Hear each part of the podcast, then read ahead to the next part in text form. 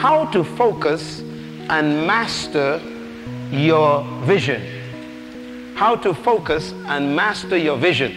I want to give it a, a subtitle, and I want you to take notes tonight because this will be really a letter to yourself. How to master your gift. Say that with me.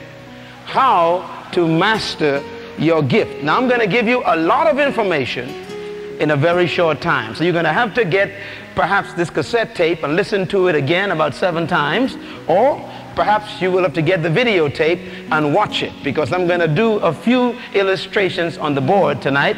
And uh, perhaps if you cannot see it, we got a couple of front row seats here, and uh, that way you get on TV too. So maybe you would like to come and see the board. How to master your gift.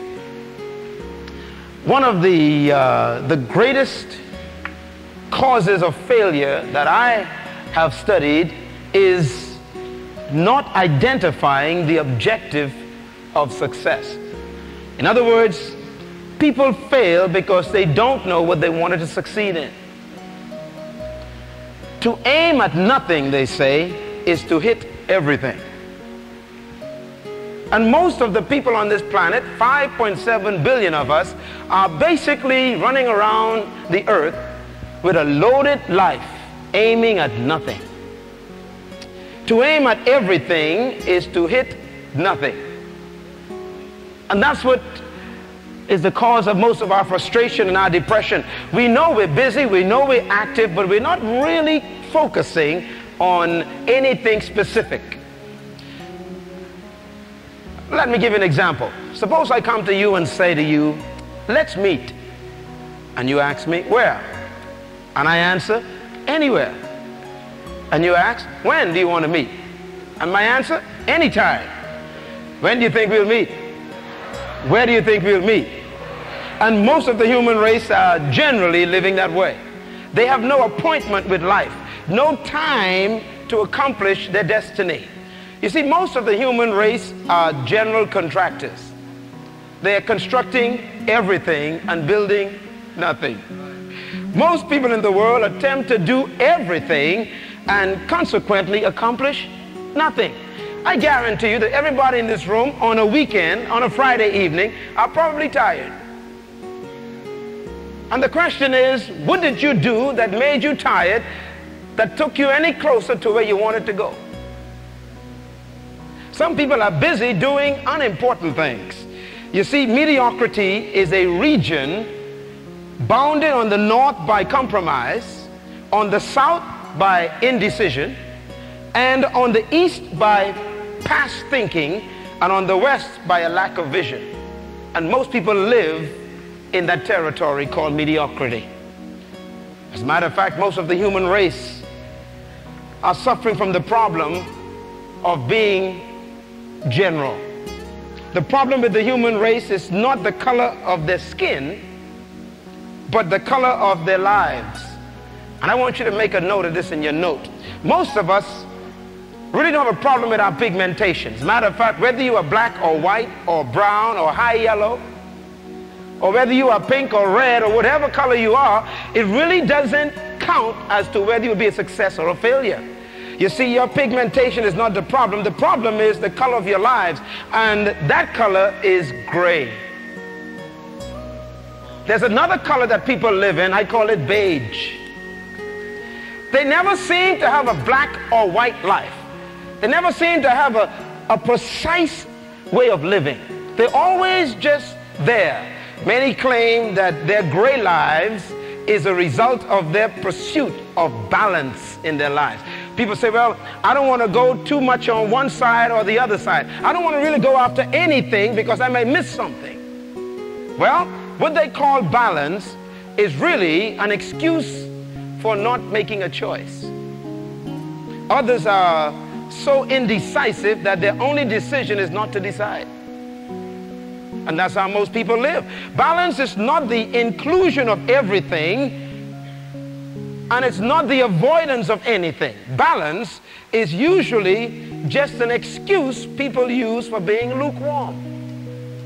People say, well, I don't want to really become too serious about anything because, uh, you know, I might miss what I really want to do. And they have that excuse for 45 years. And they end up being an average, mediocre person. Balance, however, you can get this definition down. Balance is the maintenance of equilibrium while moving toward a destination. I want to repeat that. Balance is the maintenance of equilibrium, keeping your equilibrium on your way to a destination. Take it as an example. You ever seen the big ships on the ocean? Big boats, uh, uh, even small boats, I guess. Uh, they have the same experience. They are always wanting to maintain their balance. But wouldn't it be depressing and frustrating and perhaps even a waste of precious time and fuel for a boat to spend its whole life just balancing on the ocean? Making sure it doesn't tip over. Just for 50 years, just balancing. For 90 years in the ocean, just balancing. You see, the problem is balance is a means to an end. We say we don't want to choose anything specific in life because we got to keep balance. Well, I say to you that a boat keep balance on its way to its specific port. You got to go somewhere while you are maintaining your balance. Life was never designed to be lived in the gray. I am so sorry that so many people in the world have really worked hard and accomplished nothing. Some of you are 65 years old. Perhaps you're watching this television program as well, and you are 70 years old. All you look back on is, is what have I done with my life? Uh, what have I made as a contribution to the human race? What have I really left for the next generation to know that I was here? There's no footprint in the sand of history that looks like mine. What a tragedy.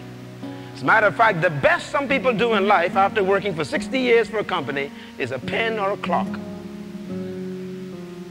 But I submit to you that the nature of God is purpose. And the word purpose is the same word in the Greek for intent. Everybody say intent. God is a God of purpose. He's a God of intent. He's always going somewhere and always doing something. There's nothing in this wonderful book where God is entertaining. There's no entertainment in God. There's no page on the Bible where God appears just to let people see how good he looks.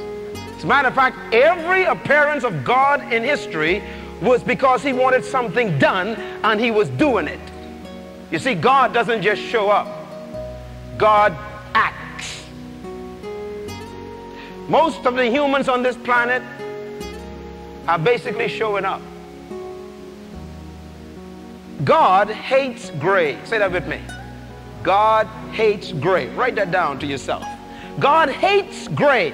God doesn't want anybody to be gray.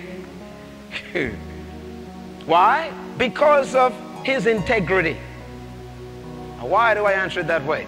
Gray means it's neither yes nor no. It's maybe.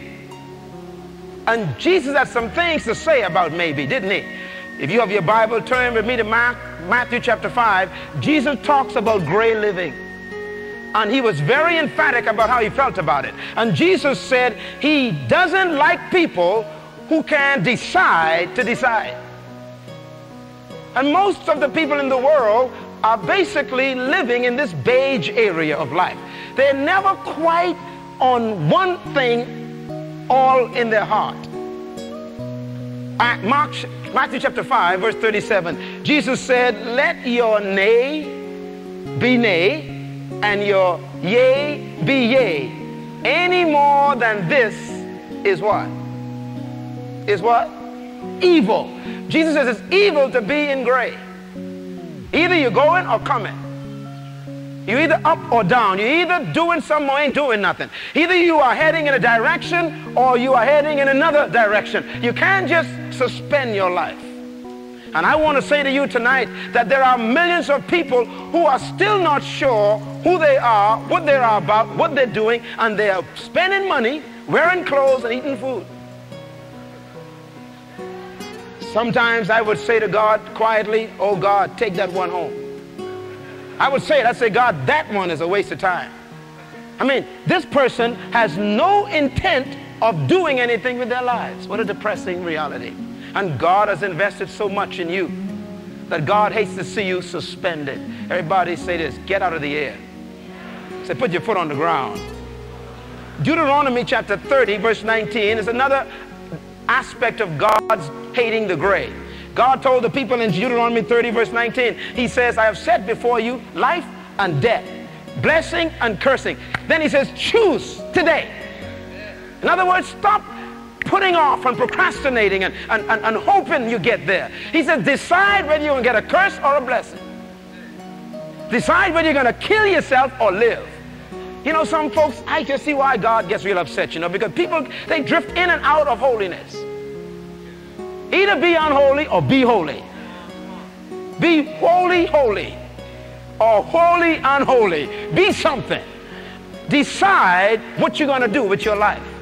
Some people flirt with God. They wink with God. They hang out with God sometime when they get in trouble. Jesus has something to say about that in Revelation chapter 3, verse 15. You want to hear it again? The spirit of the hatred for gray. Jesus said in Revelation 3:15, I would that you would be cold or hot. Why? Because if you are lukewarm, I'm going to spit you out of my mouth. Jesus says, decide what you want to do, please. In other words, there's the nature of God coming out in these expressions. He's saying, Are you going to act decisively or are you going to drift and procrastinate? James chapter 1, verse 17. I want you to read this one. I like this. It tells you the real power of the character of God concerning gray. James chapter 1, verse 17 says, Every good and perfect gift comes down from above, from the Father of lights, with whom there is no variableness nor shadow of turning. Very important statement about God. James chapter 1 verse 17. I'll read it again. It says, every good and perfect gift. Everybody say perfect gift. Everybody say good. Oh, this is going to really be good for you right now. Listen to this. It says, God is a God who gives gifts. And when he give a gift, he doesn't vary about the gift. When he gave you something, he don't want to see anything else. Hmm. Whatever God invested in you, he want to see that. He's a good God who gives good gifts to all men, and he doesn't vary, nor does he turn or change in his expectation. God expects to see what he gave you. He's a gift giver. You know, words that describe God's nature and character further attest to his commitment to objectivity or living either in the white or the black. Words like faithfulness. Everybody say faithfulness. Why does the word faithfulness always relate to God? It means God's going somewhere, ain't no one gonna stop it. That's what faithfulness means. Faithfulness means I'm on my way and ain't nothing gonna stop me. I'm faithful to what I decided to have. I'm faithful for what I decided to accomplish. I am faithful to what I decided to do. And most humans have not captured this character of God. How many of you changed jobs five times in the last three years? How many of you keep on changing your, your uh, decisions for what you're going to study in your major? I mean, people have no sense of focus. They keep drifting. Can I suggest to you that God hates variableness? Always varying life. Always, always doing something for some time and then doing something else. I tell you, this is going to be a good revelation tonight because God is going to say to you, be like me. Another word that's like God is the word perseverance. Write the word down. Perseverance. Everybody say perseverance. Perseverance implies that I'm on my way somewhere, but I have some temporary resistance and I'm still moving toward my goal. Perseverance implies God's objectivity because it means that it's a attitude of I won't quit. You know, most people change because of an experience that was negative. But an objective oriented person is a person who knows that any resistance to their objectivity or their goal is always temporary if that goal is from God. I suggest to you then that if you keep changing because of pressure and because of problems, you will never really live the kind of life God expected you to live. Another word that describes God's character is the word courageous. Everybody say courageous. Say it again, courageous. You know, courage is the ability to stand up in the face of fear. As a matter of fact, it's impossible to be courageous without fear. Fear is necessary to have courage. And if you've been afraid in your life many times, that's good. Matter of fact, if you don't have any fear, you're not really living in faith. Strange statement, isn't it? Faith produces fear. Why? Because faith always demands that you do something that you know you can't do. And the fear is positive. The fear gives birth to courage. If you're afraid to do it because it's so big, then God says, let your courage come to life. Courage means I'm afraid, but I'm still moving. Say it with me. I'm afraid, but I'm still moving. Come on, say it again. I'm afraid, but I'm still moving. That's courage. Without fear, there can be no courage. That's why Jesus loves for us to do the impossible. Because the impossible is possible with God. That's why your fear gives birth to courage. God told Joshua in chapter 1 of Joshua, verse 8, He says, Be of good courage. Why? Joshua was scared. I tell you, another word that really makes me understand God's commitment to objectivity is the word steadfast. Everybody say steadfast. Steadfast means to stand fast or to stand steady in the face of resistance. When opposition comes, you don't turn back and go back where you've been. Opposition supposed to strengthen your legs and to revive your stamina. That's what opposition is supposed to do. Life was designed to be lived with purpose, fueled by vision, oiled by compassion, and propelled by the offensive. I will repeat that. Life was designed to be lived with purpose. That means an intentional life to be fueled by vision. That means you see something and you ain't gonna quit till you get it. And it's oiled by compassion. That means you are careful and sensitive on your way to your goal to not hurt anybody. And then it is propelled by the offensive. The offensive means you should never live life by crisis management. An offensive life is a life that is initiating its own action. Most people do things because they have to. God wants you to do things because He decided to. Say la.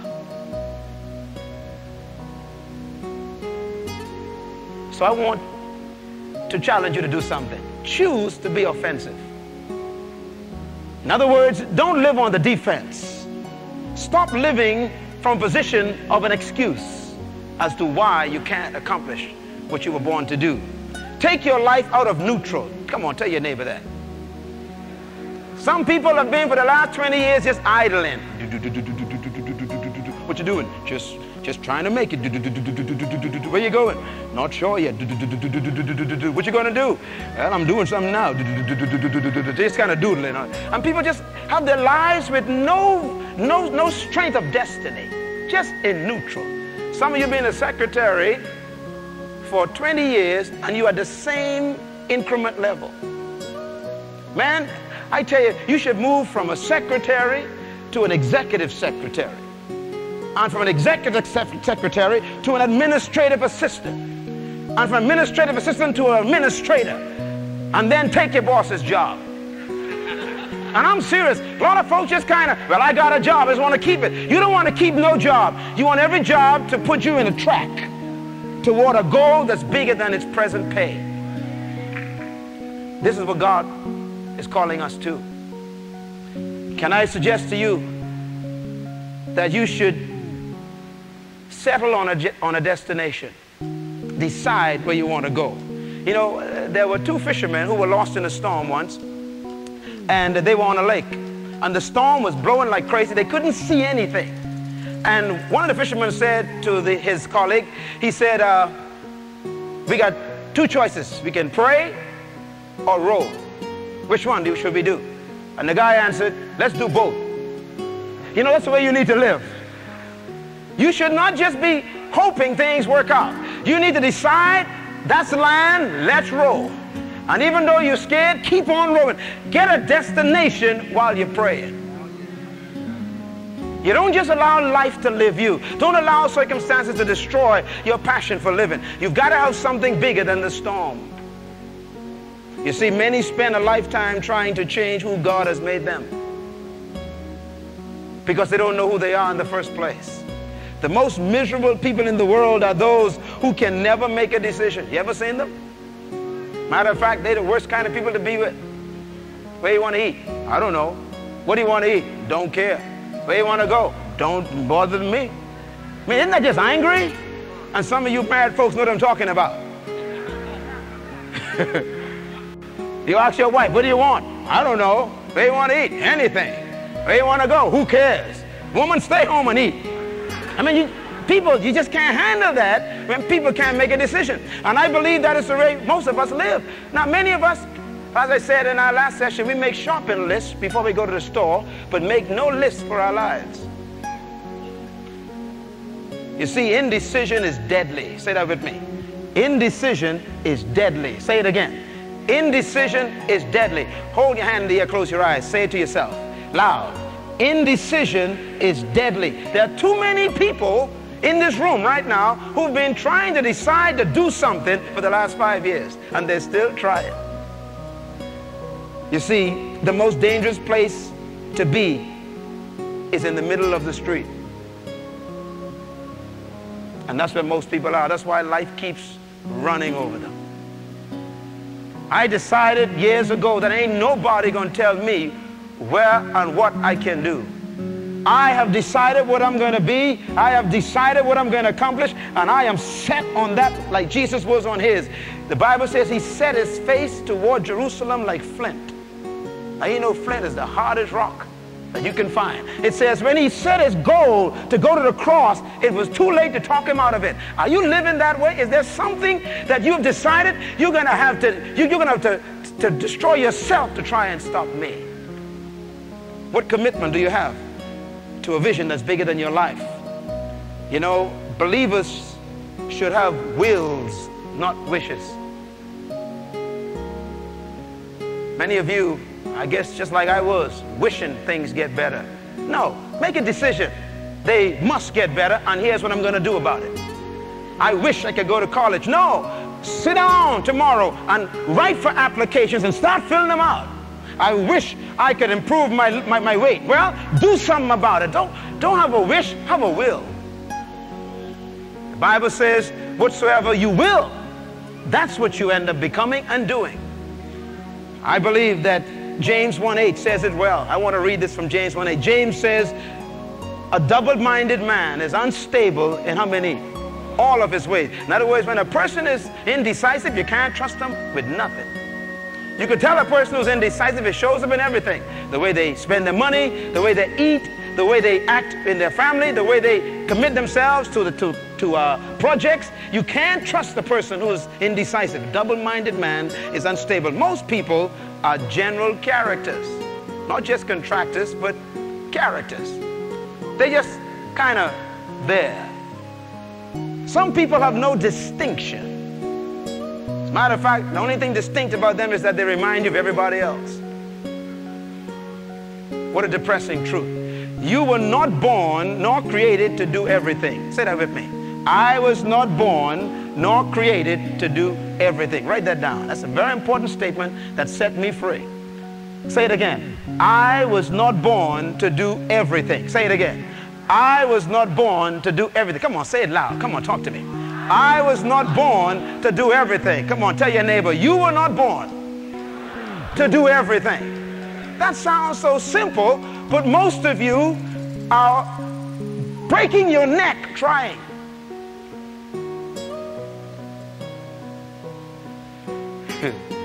Write this down. You were not born to meet all the needs on earth. Write this statement down. You were born and created to do something. Not everything, but something. There's something God created you to do. And that something is supposed to be your focus and your attraction. That's something supposed to be the very essence that motivates you and keep you on track. You see, the mistake most people make is thinking that the main goal of life is to stay busy. And that is a lie. The main goal of life is not to stay busy. Why? Because when you think that way, it's a trap. Busy does not equal progress. Busy does not mean you're going anywhere. You know, I was uh, in one of our stores here in the Bahamas some years ago. My son uh, Chairo, uh, he was about five years old, four or five years old, and we went to visit a store here that was a pretty big toy store. And every Christmas, everybody used to go to this store. It's, it's now, I think, changed names lately. And that store used to be the place where people went to take their kids to buy toys. Well, we took our son and daughter there to buy toys and, and uh, we let them kind of wander around, look at all the beautiful toys and everything. And my son saw a rocking horse. My son got on that rocking horse and I tell you what, he, I tried to get him off, he was angry. I mean, that thing was so exciting to him, he held on to the ears of the horse and he began to rock back and forth, back and forth, back and forth. And I tell you, we was ready to go. He was rocking back and forth, back and forth. He says, man, this is something, this is fun for him. And my son was rocking, rocking. And we went walking after our daughter and everything, looking through the store. When we came back, he was still rocking, faster and faster rocking. And after about 20 minutes, he was wet, soaking wet. I mean, he was sweating, but he was still rocking. And while I looked at him, the Holy Ghost spoke to me. Holy Ghost said, that's how most people live. Clap your hand. You know it's true. A lot of people. Everybody's at working hard sweating hard, no progress. He was at the same spot for 30 minutes and he was wet. Think about your life. Think about how hard you use that precious energy you have. How many years you have poured yourself out making some corporate executive rich. Imagine how much you have poured your life out in making other people so wealthy, and then you are left with nothing. You are not a rocking horse rocker. Tell your neighbor, I'm not a rocking horse rocker. Tell your neighbor, I'm going somewhere. Tell your neighbor, I'm getting off this rocking horse. I'm going to find me a stallion. Tell your neighbor, my stallion is God's vision for my life. Clap your hands if you understand what I'm talking about. Get off that rocking horse. You see, many are mediocre in everything and excellent in nothing. I discovered something about the devil.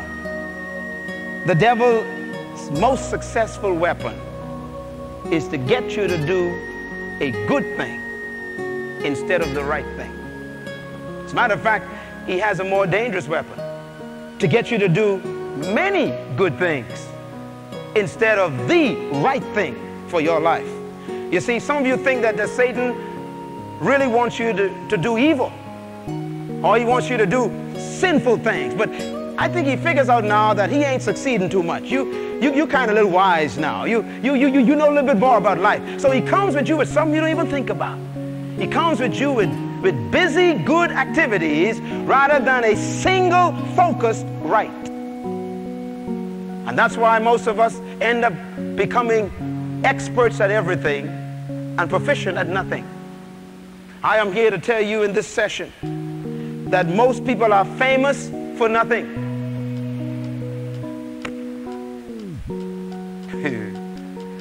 Matter of fact, there are even more people who are known for nothing. And this is the crux of the message in this session. There are others who are good for nothing. I mean, how old are you right now? Think about how old you are. Let's say you, you are 18. What have you done so far? I mean, you spend so much time trying to keep up with your friends that you never met yourself. You're 19 years old. You spend so much of those 19 years trying to please your friends, you have never pleased God or yourself. You call it peer pressure. I call it having others rule your life. You're 40 years old. Look back at your life. What have you done that the world can't forget? Famous for nothing, renowned for nothing, good for nothing. Tell your neighbor he ain't talking about me, talking about you. Come on, tell him he ain't talking about me, talking about you. Write this down. Procrastination can become a full-time occupation. That's the problem. Procrastination can become a full-time vocation. Some people are so good at procrastination, they're experts. They know how to do nothing all day. They know how to do everything that is not important all the time. They know how to avoid the real issues of life with precision. They know how to really get ahead of nothing. Procrastination. Tell your neighbor, he ain't talking to me. You see, we need to be like the apostles. Ready for this? The apostles, if you read this great, wonderful record that God left us, the apostles were known for their acts, not for their talk. That's why it's called the Acts. Come on, somebody. Of the apostles. They were doers. They, these, these were people who had a, a destination and they got busy. They went on a rocking horse, honey. They were changing the world. They were, they, they were changing systems. They were affecting government. They were, they were shaking up education system. They had nations afraid of them and towns nervous when they showed up. I wonder how people feel when you show up. Oh, here she comes here. She gonna come with a new idea. You're right. Don't rock the boat. Oh, I'm gonna rock this one because we gotta get some of y'all out of here. Y'all ain't doing nothing. I mean, some people just gotta, you know, change don't come until somebody get mad. And change always makes the people who don't want change mad. If you're gonna be what you were born to be, be known for your acts. Do something. You know, folks criticize me sometimes. I mean, most of you know that. I am usually sometimes the subject of criticism in this country for the last 25 years. When I was the visionaries, I was a demon. Now I'm Bahamas Faith Ministries, I'm a thief. I mean, but if you go behind the critics, you won't do what you were born to do. What to do with critics is just ignore them and keep on acting. Come on, somebody. You got to do something and avoid those folks who ain't doing nothing. I found out something about critics. Critics criticize because they have the time.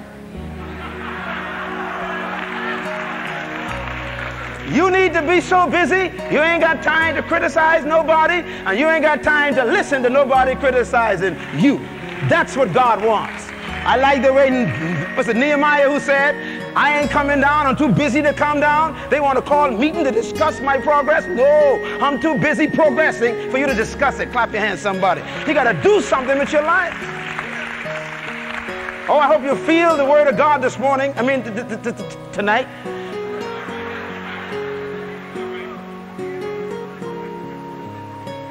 This comes on in the morning in some countries, you see. Write this down. I was called to make progress, not excuses. God created you to do something, not to watch other people do it.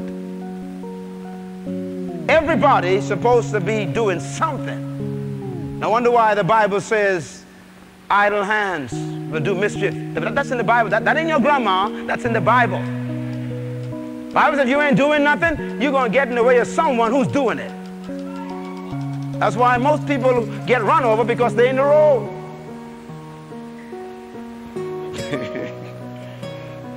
there is one guaranteed formula for failure, and that is to try to please everybody. Say loud. If you want to fail, try to make everybody happy. If you don't want to do anything with your life, try to keep everybody on your side. It's impossible for you to really focus on what you were born to do without causing some friction because there are people who are always in the road. Good is not always right. So you got to learn to discern the difference. You know, I guess I want to really drive home the point. Focus is the key to success. Everybody say focus. Say it loud. Focus. Say it again. Focus.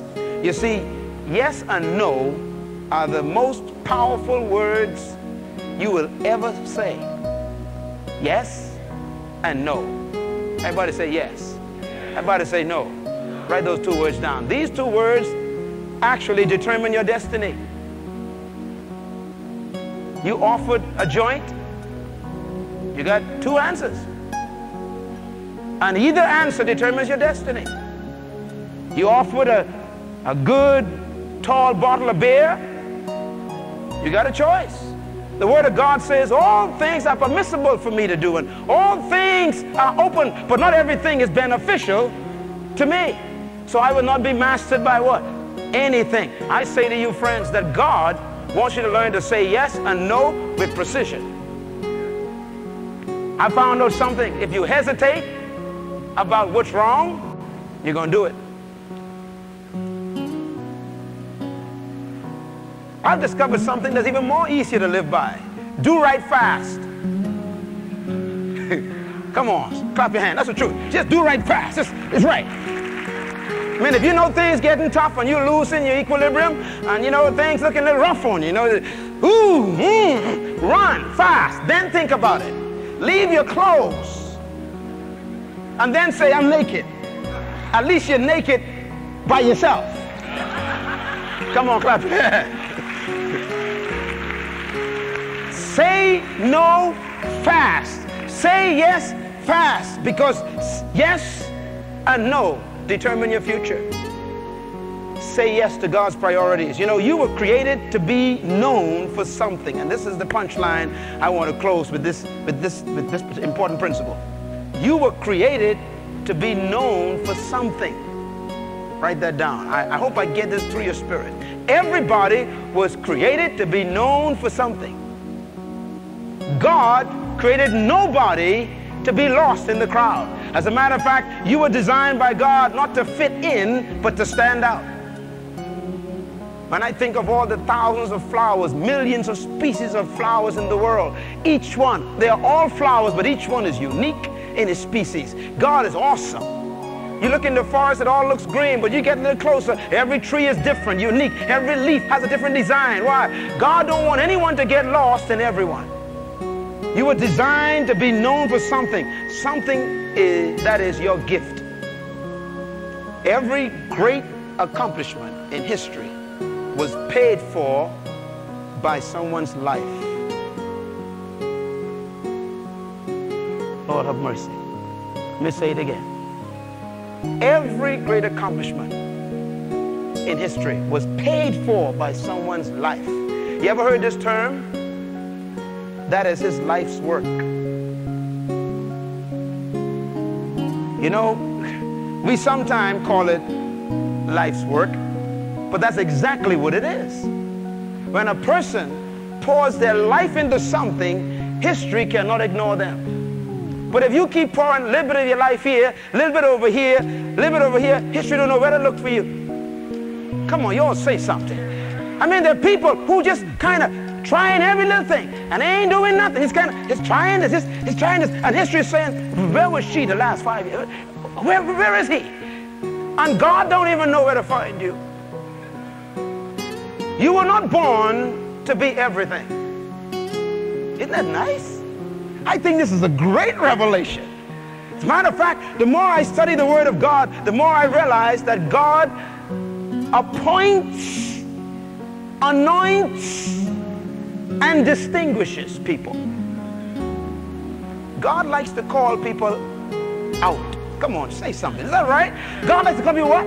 Out. He don't like you to get lost. He said, Abe, come out. Moses, come out. David, come out. You guys are lost in the average. I pray tonight when you leave here and watching this television program, you will decide that that's it. That's it. I'm no longer the stooge of the world. I'm going to declare my distinction. How? By my gift. You see, Michelangelo poured his life into his work. That's why we can't get rid of him. Beethoven poured his life into his work, and we can't get rid of him. Tchaikovsky poured his life into his work, and his music lives forever. When I look at people like Thomas Jefferson, they say he used to spend eight, nine days locked up in one room. No wonder why we got the bulb today. We can't forget, but he didn't just happen to make a mistake and create a bulb. He believed that you can harness energy and it can produce light. And the guy believed it. And he says, if I believe it, I'm going to stay with it. It took him so much time think about Oliver Cromwell. Telephone. Aren't you glad for the telephone? And the, the guy believed that you could actually talk over distance. What a man. You know, you know why people can't really remember you? You ain't been there long enough. You keep moving. There's something that's supposed to make you unforgettable. I'm talking to you, man. There's something you were born to do that the world can't ignore. I think, you know, I, I think about people in the, in, in, the Bible. It's a great example of a, of a book that records people who did little things that the world can't forget. Just little things. Like Rahab, the prostitute. She laid her life down for some men she didn't know. She was born just to hide God's spies. Come on, somebody. And now the world is stuck with her. The woman who took her alabaster jar of ointment and put it on his head. I mean, she took a chance. It was illegal to walk into a house where men were eating. It was illegal to touch a rabbi. It was illegal to put that stuff on a man because it was embalming fluid. And the guy was still alive. But she says, ah, they got to kill me. I'm going to pour my life into this. I'm going to take a chance. I'm going to die doing this. And the, Jesus said, what? Jesus, leave her alone. Why? What she has done will be remembered and taught everywhere the gospel is preached. You see, no matter how small the active, if it's all your life in it, life can't forget you. I suggest to you then that you was not created to blend in, but to stand out. You were not created only to be special, but to specialize. I hope you write that down because I want to reinforce this concept. You were not created only to be special, but to specialize. You were not born just to live. You were born to live it out. You were not created just to exist. You were created to create an existence. You were born to be a specialist. What do I mean by that? You see, the general problem with all humans is that they are generally human. They're just general humans. You know, I used to be thinking about being a part of the rat race. I discovered something about the rat race. If all the rats are in a race and you win, you are simply the big rat. I would recommend that you get out of the rat race, stop competing with the community, stop competing with society, stop trying to be like the Joneses and the Thomeses and, and them other folks, stop trying to be and please everybody, step out of the race and tell them I ain't gonna be no rat. I'm gonna find my gift, my niche, and I'm gonna make room for me by taking my gift and using it. I'm gonna show you how God wants that to work. Proverbs 18, verse 16 says, A man's gift makes room for him. Say that with me. A man's gift makes room for him. Proverbs 18, 16. It's a powerful verse. It says, A man's gift makes room for him. There is something in everyone to make a way for them. There's something in you that God put in you that the world's supposed to make space for. Now, let me just add something here very critical. The Bible does not say that a man's education makes room for him. That's why the educated people who are broke. Oh, I want to preach so bad. Y'all ain't saying nothing to me. There are people who got all kinds of PhDs, and if they were so smart, how come they are still poor? You know, I was in, in a university, in a class, where they were teaching us about economics. And one segment of the class, the professor was teaching us on how to go into business and make a lot of money. Well, I sat in the class learning from the book. I read the book, big textbook. He's talking about how to, you know, to, to, deal with business and how to really, you know, work, work the stock market and all this stuff. And when he finished, I walked into him afterwards I said, sir, how come you know all of this and you in this class? And the car you drive, you have to get a jump. I mean, doesn't that make you nervous when people tell you how to make a million and they ain't got none? Come on, talk to me. Something's wrong somewhere. No. You see, what is wrong with us is that we have somehow swallowed this idea that education makes room for us. And our parents have reinforced it. And I am here to tell you, as a parent myself, that we got to change that thinking. Education is not the key to success. Don't turn your TV off. Education is not the key. If it was, then all them folks in Jamaica with PhDs who can't find no job, and them folks in Guyana with two PhDs who can't find no job. And when I was in Nigeria, they got PhDs all over the world from universities in England, and they can't find no job. So PhD ain't guaranteeing you nothing. That doesn't mean education is important. I'm to show you what education is for in a minute. But education is not the key to success.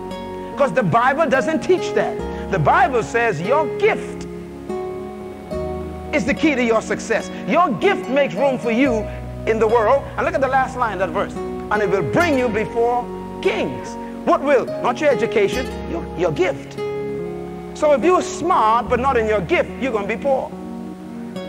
If you're educated but not in your gift, you're going to be depressed, you're going to be frustrated, and you're going to be tired and retired.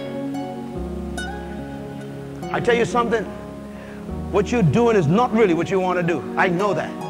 That's why you hate going to work Monday mornings. You know, I love working around people who know that's what they were born to do. I mean, you know, Pastor Richard and I were together today. We were looking at some plans, and man, I was just feeling such an awesome spirit connection between us because I was feeling a, a, a, man who, who understood the future. Man, I, I just can't hang around folks who, who, who just kind of existed, surviving. That's why I teach this way for the last 15 years, this ministry. I got to get you up off that seat of neutral. I'm telling you something, friends, you, you don't understand. The gift you're sitting on is loaded.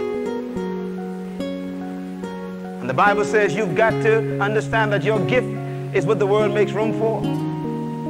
If you're smart, they don't move over. They stay right there. But when you get your gift, not only, not only do they make room for you, they pay you for it.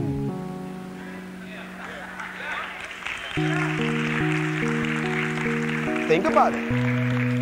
Any human that develops his gift will become a commodity. I'm going to say it again because I know you don't believe me. Any human, I'm talking to you. I'm talking to you. I'm talking to you. Any human who discovers their gift and develops it will suddenly become a commodity. I'm not.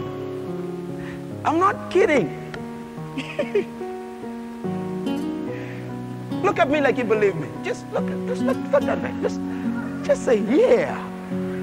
Some of y'all saying yeah, sound good, but